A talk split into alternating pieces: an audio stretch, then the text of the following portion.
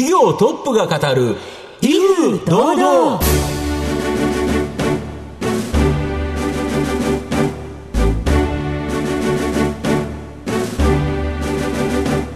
毎度相場の福の神こと藤本信之です。アシスタントの飯村美希です組は巷で話題の気になる企業トップをお招きして番組の指揮者的役割である財産ネット企業調査部長藤本信之さんが独特のタクトさばきでゲストの人となりを楽しく奏でて紹介していくという企業情報番組です今日もよろしくお願いします。よろしくお願いします。まあ今日ご出演の社長さんはですね、はい、あのサッカーの松本山雅の熱烈サポーターということで、うんはい、まあ企業もですね、その松本山雅のスポンサーという形で、はい、これちょっと面白そうな会社ですね。会社に行くとサッカーボールが置いてましたね。そうですか、はい、あのサッカーお詳しいリスナーの皆さんもどこの会社さんか分かったかも分かりませんね、うん、そうですね。はい、どうぞ楽しみにしていただきたいと思います。番組最後までお付き合いください。この番組は情報システムの課題をサブスクリプションサービスで解決するパシフィックネットの提供財産ネットの制作協力でお送りします企業トップが語る威風堂々それでは本日のゲストをご紹介します証券コード6826東証一部上場本田通信工業株式会社代表取締役社長、佐谷慎一郎さんです。佐谷さんよろしくお願いします。はい、こちらこそよろしくお願いします。はい。本田通信工業株式会社は、東京都品川区大崎駅の近くに本社がある、電気や光をつなぐ部品、コネクタの専業メーカーです。パナソニックが筆頭株主で、長野県の安曇野と中国の深センに工場を持っています。えー、それでは、佐谷さんの方からも御社のことを教えてください。はい。えー、創業87年の、老舗のコネクタメーカーでございます。うん、売上高がだいたい150億強ということでございますけども、うん、2008年にパナソニックと資本業務提携。うん、私は2010年から社長をやっておりまして、まあ、一時は V 字回復できたと。残念ながらこの2年はですね、減収減益が続いている。こういう状況でございます。はい。ということでございますが、えー、後ほど企業についてまたじっくりと、えー、深く聞いていきたいなと思いますが、はい、まずは佐谷さんについてちょっとお伺いしていきたいなと思います。うんはい、佐谷さんはですね、関西学院大学をご卒業された後、松下電工へ就職、執行役員を経て、M&A の出資先であった本田通信工業へということなのですが、まずちょっとお人柄について聞いていきたいなと思います。はい、ご質問にえー、お答えください。はい、生年月日はいつでしょう？えー、1957年11月28日です。62歳はい。ご出身どちらでしょうか？大阪の天王寺です。勉強とスポーツでしたらどちらがお得意でしたか？家にこもって勉強する。おえー、ずっと勉強一生懸命やってたいや、そんなことは全くなくて。あ、そんなことはない全くなくて、あの、音楽やったり、スポーツやったり、いろんなことをやって、一時は髪の毛が多分、飯村さん長かった。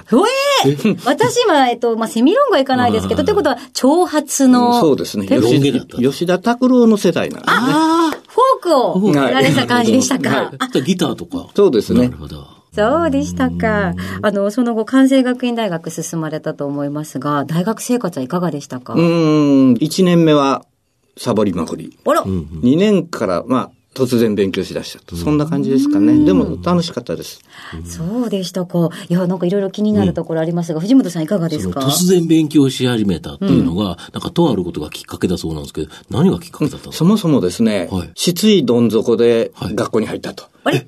望んでなかった、まあ、望んでなかったところだったね、もうちょっと、もうちょっと違うところだったと。うん、で、あの、まあ、それがあって、一年もあんまりやる気をしなかったんだけど、うん、その、やっぱり留学一品してみようかなと思って、はい、その前にやっぱり英会話せなあかんなと。はい、で、しばらくは今単位取っとかんと、帰ってきても帰るとこなくなると困るなと。大変ですよね。とい。うことで、英会話と単位をちゃんと取ろうということで、勉強を始めると、うん、財政学の先生にお会いしてですね、はい。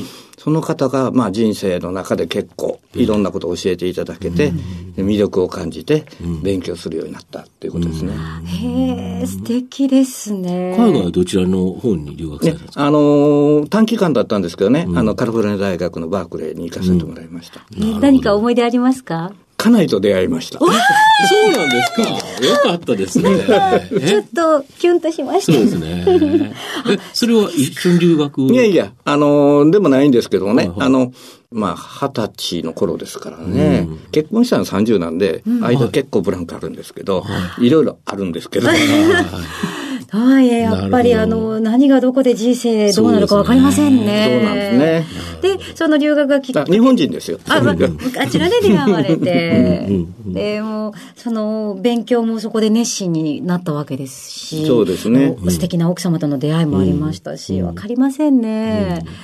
あと、パナソニック時代に、自らがこの資本業務提携したですね、関わった本田通信工業、はいここの社長になるために、まあ、パナソニックをお辞めになって、まあ、本田通信工業移った時、一番最初どう思われました？あのー真面目でおとなしい会社だなっていうのが一つあったんですね。はいだから、それ以上にもう一つ思ったのは、どちらかというと方針がきちっと定まってないなっていうのがね、あの、会社全体に感じたそのことで。時赤字だったんですよね。えそうですね。あの、まあ、赤字と黒字を繰り返すということで、10年近く、まあ、不調な時期が続いてたと。こん。なことですね。もともとですね、その NTT さんの仕事をずっとやってきてて、技術力も高い会社と、えーいうことですので、この強みをちゃんと活かせば大丈夫だと思ってました。はい。ではですね、後半ではそのあたりもしっかり、えそして、コネクタとはそもそも何なのかなどについてしっかり伺っていきたいと思います。企業トップが語る、威風堂々。では後半です。藤本さんのタクトがどうさえ渡るのか、ゲストの佐谷さんとの共演をお楽しみください。あの、御社はですね、コネクタの専業メーカーということなんですけど、ぶっちゃけコネクタって何ですか、ちょっと分かりづらいところがあまあ、簡単に言うと皆さんが日頃使ってられるスマホと、はい電源、充電すると、はいはいはいっていうのに使われる部分がコネクタの代表格ですね。あーあの突っ込むところですよねはい、そうですね。あの、オスもメスもコネクタと。ああ、両方なるほど、なるほど、なるほど。うんあの、当社はそういう部分やってなくてですね、あの、そうこう言いながら、コネクタって8兆円ぐらいの世界マーケットがある。え、そんなでかい。まあ、ねというか、いろんな伝送部品っていうか、ありとあらゆるものが繋がってる先のところがコネクタというそういうことですね。かだから、あの、もう、例えばそのパソコンの中にもすっごくいっぱい入ってるし、周りにもいっぱいついてるし、中にもついてますからね。そうですよね。だからもう本当にあのパソコンの中に20個ぐらい多分コネクタあると思いますけど、携帯電話も2、30個ついてると思います、コネクタは。いろんなものが中についてる。なるほど。で、8兆円と。こういうことです。ただ、御社は、その先ほどおっしゃられたパソコンとかスマホなどで、この大量にですね、使用されるコネクタ、作ってないということなんですか？そうですねどういうことです。か？あの、簡単に言うとですね、そういう、この皆さん方が使うようなコモディティ、いわゆる一般品とか、カタログに載せて販売するようなものっていうのは、だい。たい8兆円の半分ある。はい。ね、残り半分は、はい。特定のお客様用の特注品が、いろんな種類があっては4兆円。当社はその、いろんな種類のある4兆円の中で、まあ、150億円ほどのビジネスをしているという状態ですね。だからそっちの方はもう多品種のもう少量生産という形で、スマホなんかは本当に1台売れたら、本当に何千万台とか、下手は億台とかっていうような。そうですね。億個のコネクタが売れるっていうことですけど、当社は大体月1000個ぐらい作って売るような商品が非常に多いですね。ああ、そうするともうありとあらゆる様々な機械とか FA 機械とか、まあいろんなものに、そうですえー特注で使われるというあの、形なんですか？そういう FA とか工作機械とか、あるいは最近では自動車分野とか、はいはいっていうふうなところでお客様向けのものを本当に5000種類ぐらい毎月作ってると。すごい数ですね。すごいですよね。あと、その、社長がですね、まあ、来た時は赤字企業だったという本田通信工業が、佐谷社長就任からですね、まあ、収益が V 字回復したという形になってるんですけど、その原動力何だったんですか？あの、先ほど少し申し上げた方針をし、あの、はっきりさせたと。はい。はい。い、うことで、当社の強みを見てるとですね、やっぱりその、大手とがっつり、えーこう、組んでもなかなか勝てないので、大手のおやりにならない領域で、要は多品種少量の領域で、それ一個一個で一等賞になっていこうというやり方で、これをね、あの、はっきりさせたと。いうことで、ボリュームゾーンで戦わないということをはっきりさせたことが非常に大きかったですね。いや、ボリュームゾーンというのはやっぱり価格競争が厳しい。そうですね。技術も発展もものすごく早くって、うん、かつ、携帯電話あたりになってくるとね。そうですよね、うん、しかも価格競争が厳しい中、戦っていくというよりは、まあ、多品種少量生産で、きっちりとお客様のニーズを聞いて、その通りにちゃんと作って、まあ、逆に言えばお客様の期待を上回るような製品を作り続けると、ずっとお客様から発注が来ると、ね、あの、びっくりするような話が、当社の製品は一回納入し始めると、はい、最大50年間使っていただけます。ええー、50年間？はい。まあ数はどんどんどんどん減っていくんですけども、うん、その装置が50年間作り続けられたり、うん、50年間メンテナンスして使い続けるから、補修部品でいるんですよ、ね、当社の商品がいるとか、はいはい、50歳の商品が今当社にあります。ええー、すごい。なるほど。続けるのは難しいんですけどね。うん、あの、それこそ新しい製品をどんどん作るのも難しいですけど、うん、50年間同じものを作り続けるっていうのは、うん、本当にいろんな制約がある中で難しいですね。すごい信頼がありますよね。そうするとやはりお客様との信頼関係ができて、ね、きっちりとした仕事ができて、まあ収益もそれなりにいただけると。そういうことですね。まさに藤本さんおっしゃる通りだと思います。なるほど。それこそ企業さん同士の強固なコネクタですよね。ああ、そうですね。うまく言うな。コネクタ、つなぐ力っていう。お客様とのコネクティングが全てですね。そういう意味で言うと。なるほど。社長が今後一番ここが伸びそうだと思われるコネクタ、逆に伸ばしたいというところどこですかあの、やはりですね、車載カメラ用のコネクタということで、よくあの、ナンバープレートの後ろ、あの、後ろのナンバープレートの上ぐらいに、後ろ見るためのカメラついてきてますよね。あれが今車に4台、4個つくようになってきたり、場合によっては10個ぐらいつくようにこれからなっていきます。はい、そのあのこのカメラはどもう要は自動運転の目ですから、うん、これからどんどん発展すると、うん、今現在当社グローバルナンバーワンクラスのシェアを持ってるんで、うんはい、これをもっと発展させながら、もっと賢くしながら、数も作ると。ということで事業を大きくしたいなとこう思います。なるほど。車載用のカメラって本当に自動運転になったら、本当あっちこっち見なきゃいけない。今までだったらすぐ後ろだけ見えてたらよかったのが、要は何十メートルも先とか、いろんな、うん、あと雨の時にはこれだとか、いろいろあるんですよね。そうなんですね。あの、駐車をですね、うん、誰でもできるようにするパーキングアシスト。というのは2メーター見えてたらよかったと。うん、ところが、最近ではあの自動追い越し。はい。はい、はい、5メ50メーター後ろが見えてないと。ええーことができちゃうんですか？いやもう自動追い越しはできるようになってきました。とすると、後ろの車の、ね、動きをですね、きっちりと監視してないと危ないですよね。うん、ふっと出たら、あ、後ろからボーンとぶつかられたっていうと困ると、そういうことなんですね。まあ、それがもっともっと自動運転になるともっと賢くなってきて、うんうん、絶対エラーが起こらないコネクタ。はいはい。っていうのは必要になってくるので。ああ、そうですよね。瞬き一つで、やっぱり事故起こりますから、うん、0コンマ1秒。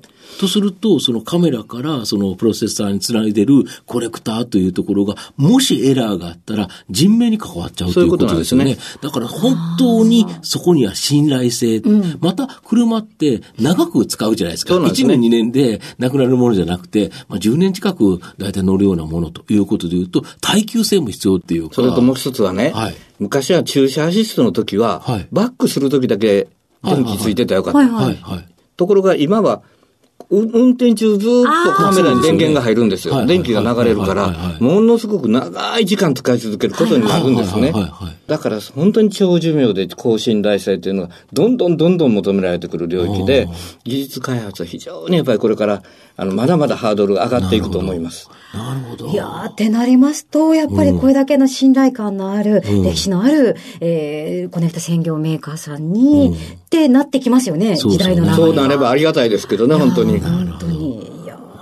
あと、御社の今後の成長を引っ張るもの、改めて教えていただきたいんですが。あの、まあ、こういう分野でですね、一つは仕事やりながら、自社債分野でやりながら、はいもう一つはね、うん、やっぱり従来からこの、当社、どちらかというと NTT さんの、うん、あの、電話局の中のコネクタやってたんですね。はいはいはい、この、その時に学んだものっていうのはですね、長期信頼性ということなんです。NTT さんの電話網はですね、うん、20年間、ノンストップ、ノンメンテナンスでるんですよ。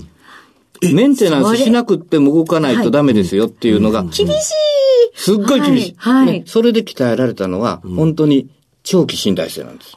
丈夫で長持ちなコネクタ作れって言われたら得意です。なるほど。だからそれが社債に行ってるし、うん、ある意味これからですね、うん、の 5G とかっていうようなところで社会インフラっていうのが、どんどんどんどん新しい無線が出ていくとかするでしょう。そんなところって年がら年中メンテナンスできないですよね。そうですよね。だから、そういう意味合いで言うと、そういう社会インフラに使っていただくようなもの、ようなコネクタも、当社にはチャンスあるな、こんなふうに思ってるんです。もうだってそのノウハウって言ったらもう一流なわけですもんね。そうですよね。いや、面白い話聞かせていただきました。さあ、番組もそろそろ終盤ですが、うん、藤本さんお願いします。はい。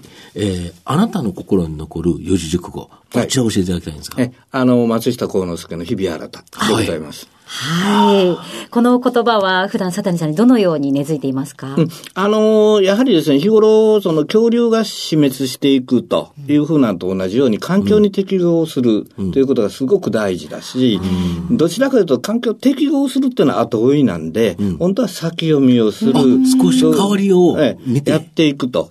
ね、どんどん逆に、その、うん、昨日言ったことと違うこと言ったって構わない。これが環境に合ってるんなら。うんうんということで、日々新たっていうのはですね、やっぱりこの、どんどん変えていくんだっていうね、私の源泉になってるので、非常に好きな言葉ですね。いいですよね。なんだか刺さりました。そうですね。はい。さあ、あの、あともう一個、オープニングでサッカーの話があったじゃないですか。社長、あの、松本山雅のスポンサー企業でいらっしゃるんですよね。これいつからですか？えー、2012年の80周年の時からですね。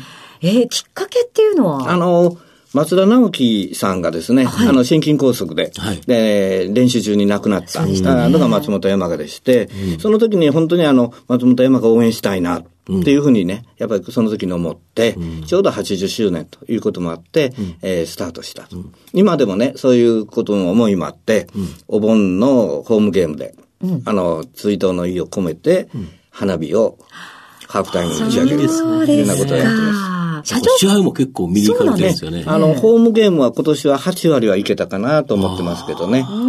残念ながら来季は J2 ですけど、もう一度応援します。はい。なるほど。そこも期待したいですね。はい。はい。ありがとうございました。えー、本日お越しいただきましたゲストは、証券コード6826東証一部上場、ホンダ通信工業株式会社代表取締役社長、佐谷慎一郎さんでした。佐谷さん、ありがとうございました。こちらこそありがとうございました。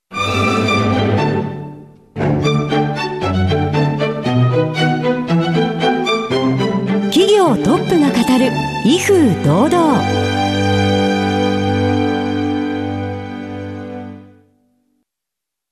？IT の活用と働き方改革導入は企業の生命線。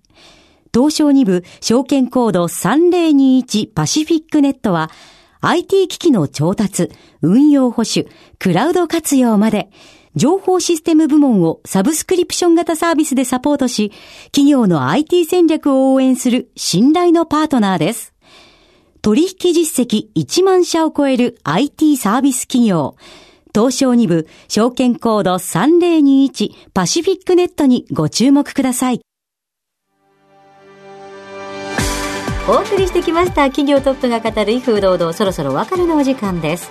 本日のゲストは本田通信工業株式会社代表取締役社長佐谷慎一郎さんでした、えー、そして佐谷さんの選ばれました四字熟語は日々新たこれ初めてひらがなが入る感じですね。ねはい、あのこれは幸之助さんがよく色紙などにも書かれているお言葉みたいですね。そ、ね、してあの佐谷さんはよくよくお話聞いてると、うん、あの松本山雅 FC を応援しているということで、うん、あの名物社長さんでいらっしゃるみたいですね。花火の時はなんか結構目立ってるみたいですね。うん、ということであのご存知の方も多かったのではないでしょうか。えー、ぜひまたもう一度ラジコのタイムフリーなどでお聞きくださいね。それではここまでのお相手は藤本信之と飯村美希でお送りしました。来週のこの時間まで。ほなさいなら。この番組は情報システムの課題をサブスクリプションサービスで解決するパシフィックネットの提供。財産ネットの制作協力でお送りしました。